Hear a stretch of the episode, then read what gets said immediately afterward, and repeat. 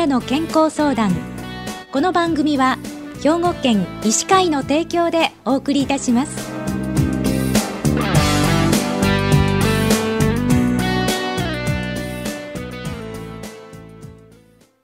みんなの健康相談、ご案内の広井千佳子です。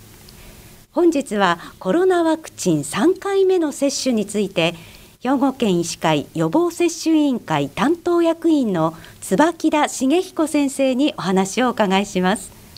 椿田先生、よろしくお願いします。よろしくお願いします。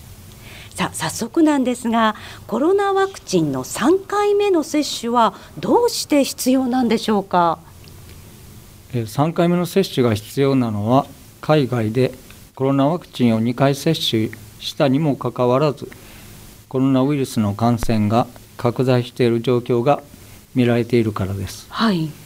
コロナワクチンの3回目の接種をして、コロナウイルスの感染拡大を防ぐことが必要になりました。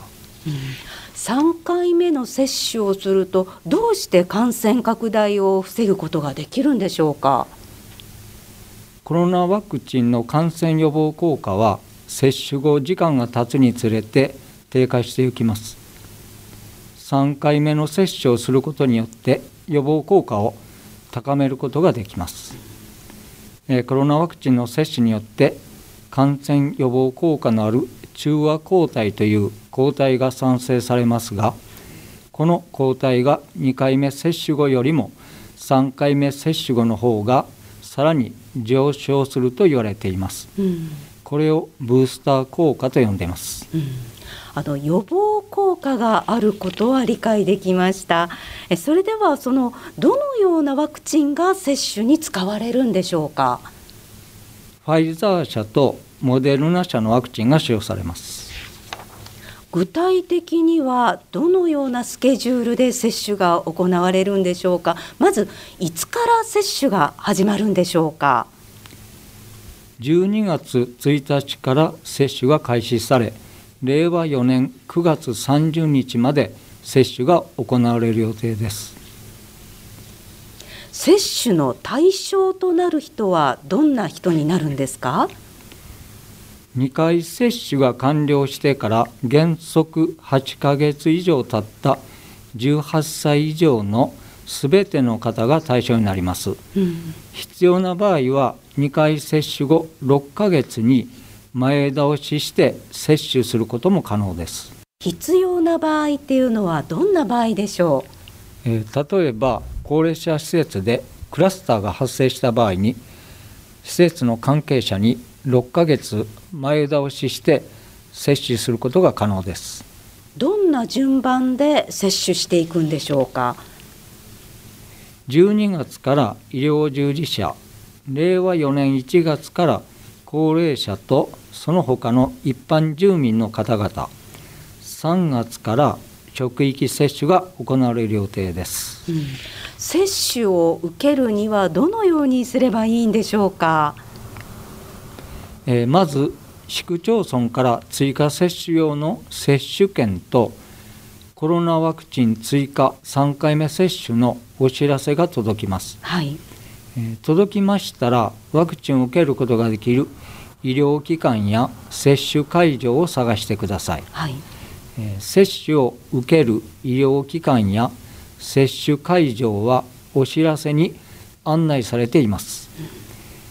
受ける場所が決まりましたら、電話やインターネットで予約をしてください。はい。ワクチンを受ける際には、市区町村から郵送された接種券が印刷された予診票と、予防接種済証の用紙と本人確認書類、例えばマイナンバーカード、運転免許証、健康保険証などを持参してください。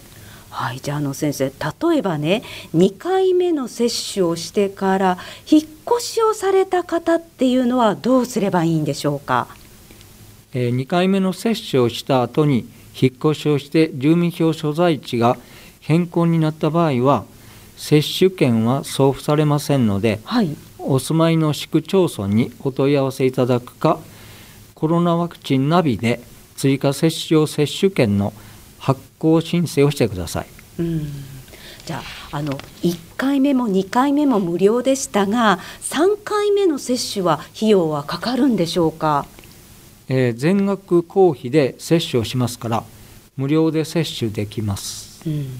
接種の受け方は分かりました。それでは接種に関する2、3の質問をこれからさせていただきますね。3回目接種の時に1回目、2回目接種と違うワクチンを接種することは可能なんでしょうか。はい、可能です。じゃあ、まだ1回もワクチンを受けていない方もこれから接種を受けることはできますか。令和4年の9月30日まででしたら接種を受けることができます。じゃあ3回目接種では副反応はどうなんでしょうか。2回目より重いんでしょうか。ファイザー社のワクチンもモデルナ社のワクチンも2回目の接種と比較してほぼ同じくらいの副反応と言われています。副反応としてはファイザー社のワクチンもモデルナ社のワクチンも頭痛、関節や筋肉の痛み、注射部位の痛み、疲労、寒気、発熱等が見られています。稀にショックやアナフィラキシーがあります。またごく稀に心筋炎や心膜炎を疑う事例が報告されています。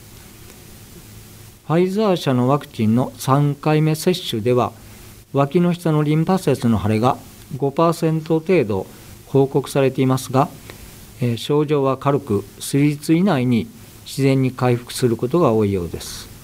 なるほど、ありがとうございました。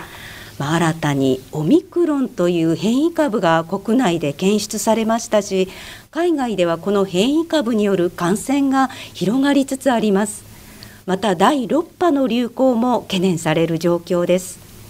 3回目の接種を皆様ぜひ積極的に受けていただきたいと思います。今週は兵庫県医師会予防接種委員会担当役員の椿田茂彦先生にコロナワクチン3回目の接種についてお伺いしました。椿田先生、どうもありがとうございました。どうもありがとうございました。なお、本日放送させていただいたものは昨年12月に収録したものです。最新の情報にご注意ください。